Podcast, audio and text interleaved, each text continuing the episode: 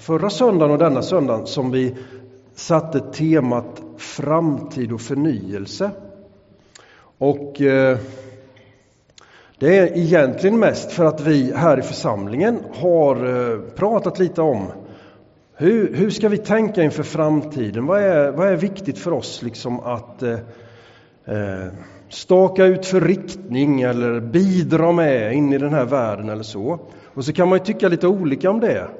Men så finns det en grupp nu som, som kör under våren här nu och försöker träffas. Och vi har liksom sagt till dem att gör det nu. Träffas ni och prata liksom och, och, och känna av ni. Och de kommer säkert också att be eh, över vad som skulle kunna vara liksom en hjälp för oss som församling att hitta. Att hitta vad som är våran specifika uppgift från och med nu och ett stycke in i framtiden. Vi kan ju fortsätta precis som det är. För det finns mycket gott i allt som händer. Men så ibland så kan det kännas som att man kan leta efter något särskilt. Liksom. Har vi någon särskild uppgift nu? Jag tänker på oss, vi som är personer. Man kommer ju till lägen i livet och man känner att nu vore det roligt liksom. Nu faller bitarna på plats. Att bidra med just detta eller att göra just detta. Eh, kanske kan vi som församling vara i ett sånt läge precis just nu. Och staka ut framtiden. I fredags kväll var jag här tillsammans med några andra och fixade lite fika till det som är ungdomssamlingen, Korall, på, på fredagskvällen. Jättetrevligt får jag säga. Så får ni chansen och om Klara som är vår ungdomsledare frågar er någon gång om ni vill vara med och fixa fika så haka på det. Det blir lite sent men det är skojigt ändå. Det satt några killar där i, i, i ena soffhörnet och jag såg på dem att de började bli dimmiga. De, de hade kört hårt i veckan. De var riktigt slitna där. De satt med sina mobiler och jag, jag bara i all omsorg på något vis ville möta dem och fråga, när ska ni, när ska ni åka hem? Lite sådär frågar jag. Det var inte för att jag behövde åka hem utan det var mer. Då är det en kille som tittar upp så här. I framtiden. Så. Och det... Jag vet inte, det, det, han, han såg ju att det kommer hända någon gång, men det var förmodligen inte precis just nu. Så jag tyckte det var ett kul uttryck kopplat till det som var vårt tema nu den här söndagen. Framtiden. Det som ligger framför. Och eh, när jag tänkte på det nu, eh, om framtiden och församlingen, så tänkte jag på de första kristna som levde alldeles efter att Jesus hade liksom eh, gjort färdigt det han skulle göra här på jorden. De åkte ju berg- och dalbana, lärjungarna, tillsammans med Jesus. Det var ju högt och lågt. Det var fantastiskt. Men så helt plötsligt så bara rycktes allt detta undan från dem. Då Jesus blev tillfångatagen och dödad och lärjungarna åkte ner i den djupa mörka dalen förmodligen. Allt var slut, allt var över. Det blev inte som de hade trott och tänkt. Men sen så tre dagar senare så är graven tom. Och ryktet börjar gå. Att Jesus har uppstått, han är inte här. Eh, och, och, och det går en period faktiskt på fyrtio dagar då, då lärjungarna få vara med och möta Jesus själv som uppstånden och som levande igen. Och jag bara tänker mig att upp liksom, upp ur den här mörka dalen och nu kör vi igen liksom. Han är här, han lever, så fantastiskt. Och sen hände den, den grejen som jag tänkte läsa om för er nu. I Apostlagärningarnas första kapitel. Som gör att jag tycker att det är spännande att... Eh, Fundera på lite, hur kände de lärjungarna? För så här står det då i, först, i Apostlagärningarnas första kapitel. Och jag tar en liten paus där, för kolla om du har någon bibel i närheten. De är silverfärgade. Det finns kanske ett par på varje bänkrad. Jag tycker det är så skön grej att få erbjuda det, att vi kan få läsa med. Det är inte någon kille som står här fram och hittar på liksom, och, och, och förvanskar det skrivna. Apostlagärningarnas första kapitel Och jag tänkte att vi läser från vers sex till elva. Och det här är ju när vi kommer mitt in i den här perioden när Jesus har varit med sina lärjungar i fyrtio dagar efter uppståndelsen. Och det är, det är fantastiskt igen liksom. Och då står det: de som hade samlats frågade Jesus: Herre, är tiden nu inne då du ska återupprätta Israel som kungarike? Han svarade: det är inte er sak att veta vilka tider och stunder Fadern i sin makt har fastställt.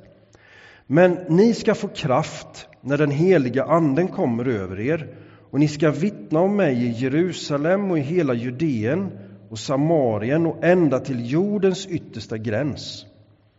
När han hade sagt detta såg de hur han lyftes upp i höjden, och ett moln tog honom ur deras åsyn.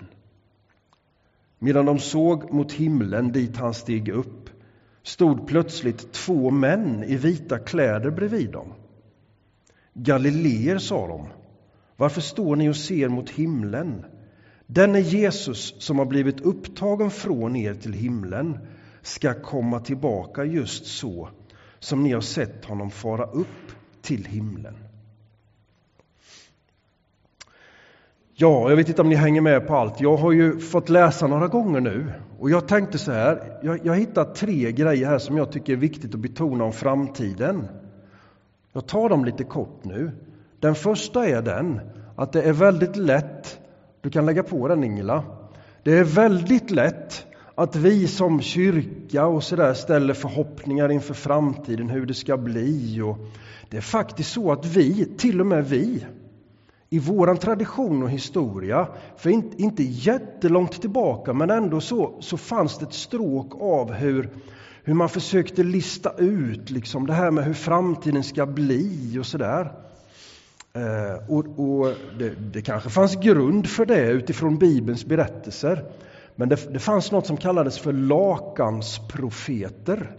Jag vet inte om ni känner igen det uttrycket. Men man hade egentligen tankat ner och skissat upp liksom det som är uppenbarelsebokens framtidsvision i olika stadier och skeden och sådär. Och ibland blev man lite väl upptagen av den där skissen för att liksom tekniskt veta hur allt ska bli och vad Gud ska göra i framtiden och sådär. Jesus säger egentligen någonting helt annat här. När lärjungarna ställer frågan till honom: nu då? Nu då, är det inte nu det ska hända när du är uppstånden från de döda? Så, så, så, så frågar de honom: är tiden nu inne då du ska återupprätta Israel som kungarike? De såg någon slags eh, politisk vision också framför sig, då Jesus skulle bli en ny kung där liksom, i det land där de bodde och levde. Och då får Jesus säga till dem så här: det är inte er sak att veta vilka tider och stunder Fadern i sin makt har fastställt. Alltså, spekulera inte för mycket in i framtiden. Gud har framtiden i sin hand. Han, han har det.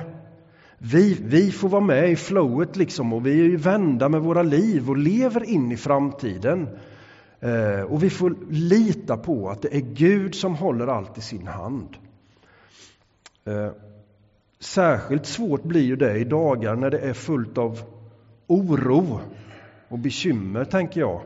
Ändå lever vi en del lite vid sidan av de värsta katastroferna i världen som har med klimat och krig och kriminalitet att göra. Ändå får vi ta till oss de här orden om att inte fastna i våra egna spekulationer om framtiden, utan vila i och lita på att Gud har framtiden i sin hand. Den andra punkten jag tänkte på där är att när vi lever våra liv vända in i framtiden, så finns det en sak som är ganska klar ändå, som är för lärjungarna och som är till för kyrkan. Uppdraget är givet. Det står så här när Jesus säger det, att ni ska få kraft när den heliga anden kommer över er. Och ni ska vittna om mig i Jerusalem och Judeen och Samarien och ända till jordens yttersta gräns. Varje kyrkas framtid eh, bär man med ett enda uppdrag egentligen. Och det är att vittna om denne Jesus som faktiskt har uppstått ifrån döden. Och som är levande. Och som vi bekänner i våran trosbekännelse. Gemensamt med alla kyrkor över hela världen. Uppstånden ifrån de döda. Och han ska komma därifrån igen en dag. Men un- till dess det sker så är det våran uppgift att vittna. Och så sista punkten där, nummer tre. Att Jesus ska komma tillbaka. Eh, ibland får vi som predikanter och sådär lite kritik för att vi sällan pratar om detta. Eller lägger ut bilden av det här med att Jesus ska komma tillbaka igen. Jag tror det finns, och den kritiken kan säkert vara rättmätig. Vi kan prata mycket mer om allt möjligt. Eh, men den här punkten ska man inte missa, för den ingår liksom i trossatserna i den kristna kyrkan, att Jesus ska komma tillbaka en dag. Ser ni bilden framför er när lärjungarna eh, går där tillsammans med Jesus, och det där molnet kommer liksom och tar honom upp ifrån dem liksom igen. Jag undrar om inte det var en berg- och dalbana till där. Då lärjungarna åkte ner, nej men, inte försvinner han igen från oss. Men så står det två män där i vita kläder i den här berättelsen och säger: varför står ni här och ser emot himlen?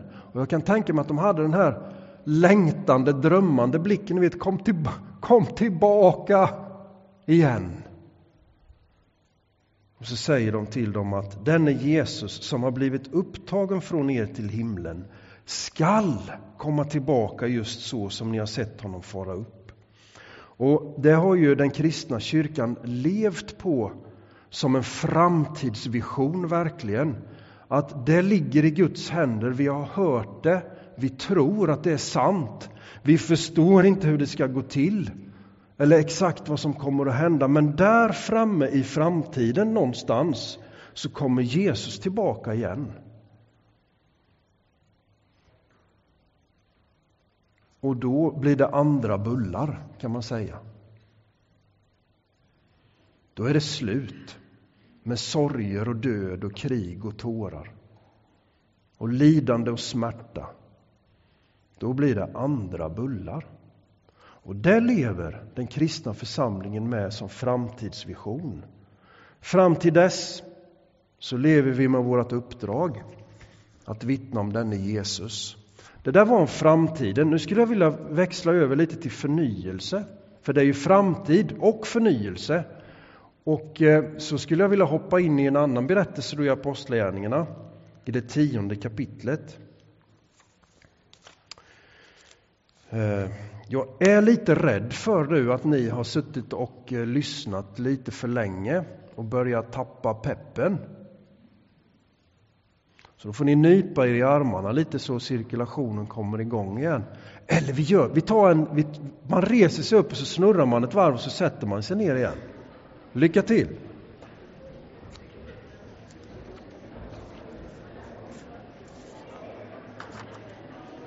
Ja, bara ett varv.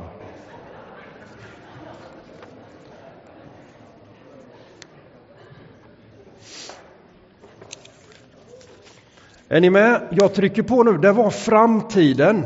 Framtiden. Nu är det förnyelse. Framtid och förnyelse. Och så tänkte jag så här. De första kristna måste, de måste ha varit med om, om rätt så förnyande grejer i spåren av det liv som de levde. Och vi i vår tid, vi kan tycka det är lite jobbigt ibland det här med församling, om det Om det ska förnyas och så. En del av oss är vana vid att det brukar vara som det brukar vara. Och det kan vara lite jobbigt ibland när man skruvar på de här förnyelse, förändringsknapparna liksom. Det kan vara jobbigt bara det blir nya koppar till kyrkkaffet. Ni vet hur det, det, det känns inte riktigt likadant. Och så fattar vi ju samtidigt att det är ju små saker. Vad var de med om, de här första kristna? I spåren av Jesus, i spåren av att de skulle vittna om honom och bära budskapet vidare. Vad var de med om när det gäller förnyelse, förändring? Alltså, när man läser så är det dramatiskt. Och jag har tuggat, vågar jag påstå, Apostlärningarnas tionde kapitel fram och tillbaka lite i veckan. Och har blivit fascinerad av den här berättelsen med Petrus och Cornelius.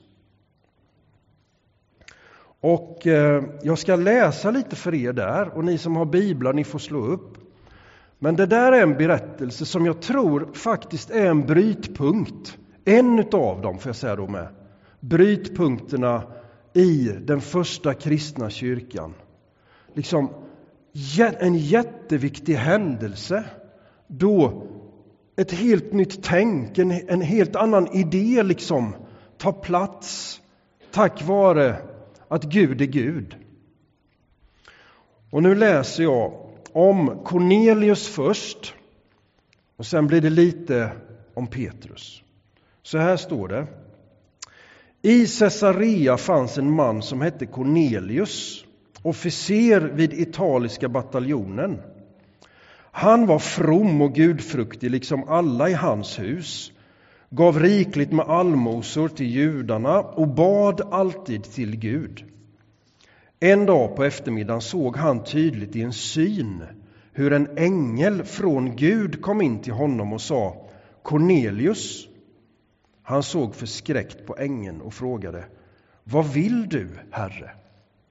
Ängeln svarade: Dina böner och allmosor har stigit upp till Gud som en påminnelse om dig. Skicka nu några av dina män till Joppe för att hämta en viss Simon som kallas Petrus. Han bor hos en garvare Simon som har sitt hus nere vid havet.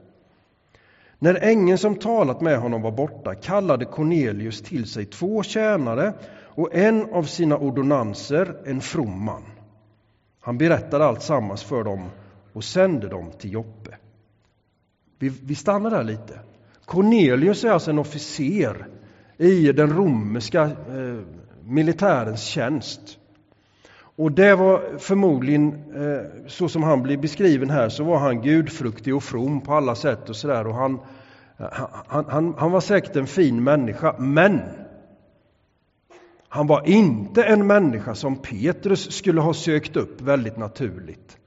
Det var till och med så att det var förbjudet för judar att umgås med eller äta med eller komma hem till någon ifrån ett annat folk.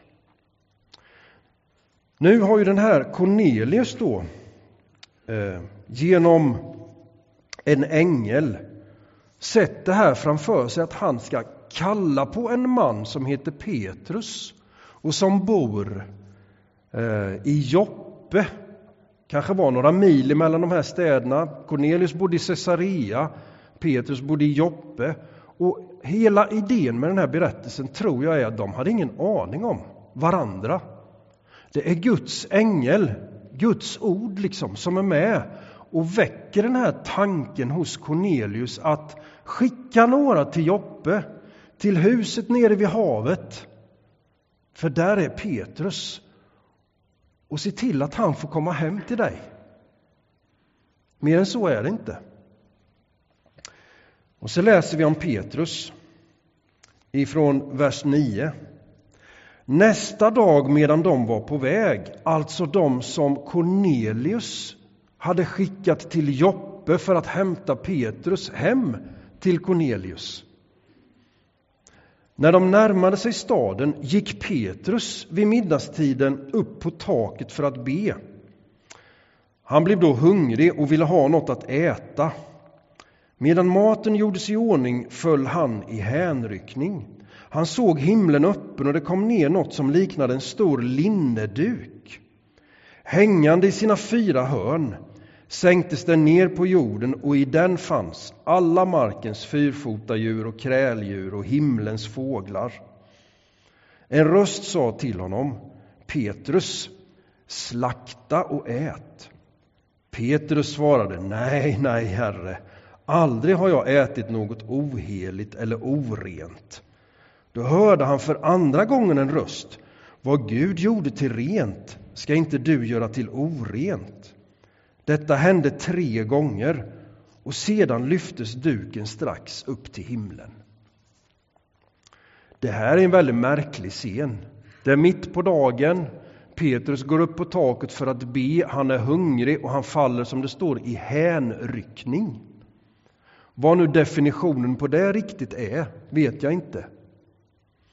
Men det är, det är också lite Guds humor där. Hur han, när han är hungrig, han tänker på mat och han ber liksom, och han längtar efter mat. Så är det som att det sänks ner en linneduk. Vad dukar man bord med? Linnedukar. I den här linneduken så finns alla världens djur och fåglar och kräldjur. Väldigt märklig syn, men ni vet hur det kan vara om man, om man drömmer en aning. Det kan bli lite annorlunda och lite konstigt, och samtidigt så blir det ett Guds budskap till Petrus. Slakta och ät. Vad betyder det? Nej, nej, nej, säger Petrus. Det gör jag inte. Vi har våra ordningar. Det finns, det finns sånt som man får äta som man inte får äta om man ska tro rätt på Gud. Slakta och ät, säger Gud. I den här drömmen. Vad Gud gjorde till rent ska inte du göra till orent. Och så är det som att där förvrids lite av det som är den bild som Petrus haft med sig av vad det är att leva som jude och judekristen. En aning. Han trodde nog att han var på väg att bli lite snurrig alltså. Kan man verkligen? Kan man verkligen äta vad som helst? Detta sker parallellt som den här delegationen från Caesarea är på väg till Petrus. Och ganska så mitt i det här, medan Petrus grubblade över meningen med den syn han haft, kom männen som Cornelius hade skickat. De oheliga hedningarna, de som absolut inte fick varken komma in i mitt hus eller som jag skulle gå in till någon annanstans. Nu är de här, de knackar på dörren och undrar om det finns någon Petrus i det här huset. Och Petrus så småningom ber dem stiga in och han låter dem bo över där för natten. Dagen därpå så ger de sig iväg i sällskap med varandra. Petrus har fått berättelsen, han följer gärna med hem till Cornelius, men han bär samtidigt med sig det här skavet omkring att det här är ju, sånt här gör man inte egentligen. För det står i vers tjugoåtta, som ni vet är det förbjudet för en jude att umgås med någon som tillhör ett annat folk eller att besöka honom. Men mig har Gud visat att man inte ska betrakta någon människa som ohelig eller oren. I våran tid nu så har vi inte den bilden av varandra. När vi möter människor vi inte känner igen från andra kulturer och, och länder och så. Vi talar inte om ohelighet och orenhet. Nu är det, nu är det allas lika värde. Nu ser vi på varandra på ett annat sätt. Så var det inte då. Men där och då är detta på väg att förändras i Petrus. Som faktiskt i den stunden förnyas i hela sin världsbild och i vad det är att bära vittnesbördet om Jesus och till vem det ska bäras. Så småningom så kommer de in i, i, i Cornelius hus och de får mötas där. Och så står det i vers trettiofyra att Petrus han säger, nu förstår jag verkligen att Gud inte gör skillnad på människor utan tar emot var och en som fruktar honom och som gör vad som är rättfärdigt, vilket folk han än tillhör. Och så förkunnade Petrus för Cornelius och de i hans hus budskapet om fred genom Jesus Kristus. Han är allas Herre. Det där är ett moment av förnyelse som är ja, världsomvandlande, tror jag man skulle kunna säga. Det är långt ifrån våra kaffekoppar som jag tog som exempel innan. Här förnyas bilden av på ett sant sätt vad det är att gå i spåren med Jesus. Och ni ser, min första punkt är att Gud är för. Och han är till och med aktiv och sätter igång den här processen av att bilden av vilka det är som tillhör Guds rike ska kunna utvidgas och bli större. Jag vet inte om Petrus själv hade kommit på det. Att det är så det måste bli nu. När vi ska vittna om Jesus, då är det till alla folk. Här är det ju faktiskt så att Gud sänder änglar. Vita klä, män i vita kläder och sådär. Och få sätta igång det här mötet mellan Cornelius och Petrus. Och de som fanns runt omkring dem. Och Petrus ger sig hän och förstår att det här är Gud som också är aktiv och som är för den här förändringen. Vi bläddrar. Den andra punkten. Motivet är nu inte att vi måste fräscha upp bilden av vem Gud är för världen. Den där gamla och förlegade guden som ingen liksom riktigt förstår sig på. Det är liksom inte det här nyhetens grepp bara som är förnyelsen. Utan i förnyelsen så är det just detta att nu är Gud för alla människor. Inte bara ett folk. Inte bara några få utvalda. Genom Jesus så är han allas Herre. Och det är en förnyelse, en förvandling i kyrkans historia som är dramatisk. Vad hände med Petrus? Vi tar en bild. Petrus, han är öppen och han vågar. Det var säkert lite läskigt. Han undrade, vad är det nu på gång? Han var ute och tassade på, på, på okänd mark. Men ändå på något vis så känner han av det där stråket av att nu är det Gud som är med. Nu är det Gud som manar och leder och för vidare in i förnyelse. Han hakade på. Och så den sista punkten. Förnyelsen som Guds nya möjligheter. Jag tycker det är en väldigt fint uttryck. Att förnyelsen, när vi på något vis är öppna för att det inte alltid måste vara så som jag har tänkt hittills i livet att det ska vara med Gud och med Jesus. När jag kan på något vis som Petrus gå med på, även om det är lite läskigt och känns obekvämt till en början, att, att, att också omfamna en förnyelse och en förändring, så kan det vara Guds nya möjligheter liksom, som landar in i det som är mitt liv och i den här världen. Som jag tidigare genom bara mitt sätt att tänka och vara har begränsat. Där någonstans är den här dagens predikan omkring eh, framtid och förnyelse.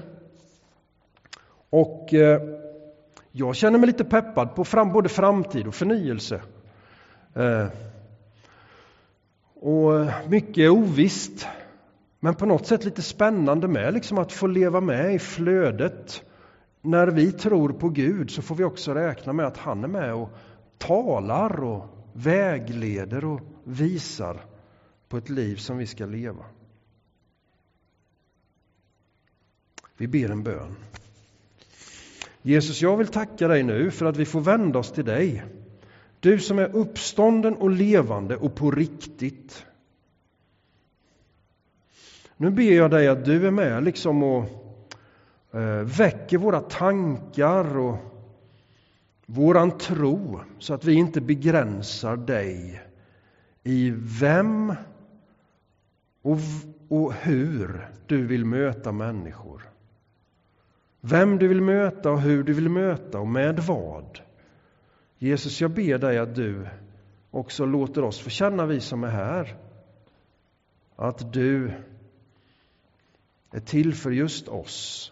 Om det är någon här som känner att nej, men man känner sig utestängd eller inte godkänd eller vad det kan vara. Jesus, jag ber dig att du är där och verkligen säger dina ord.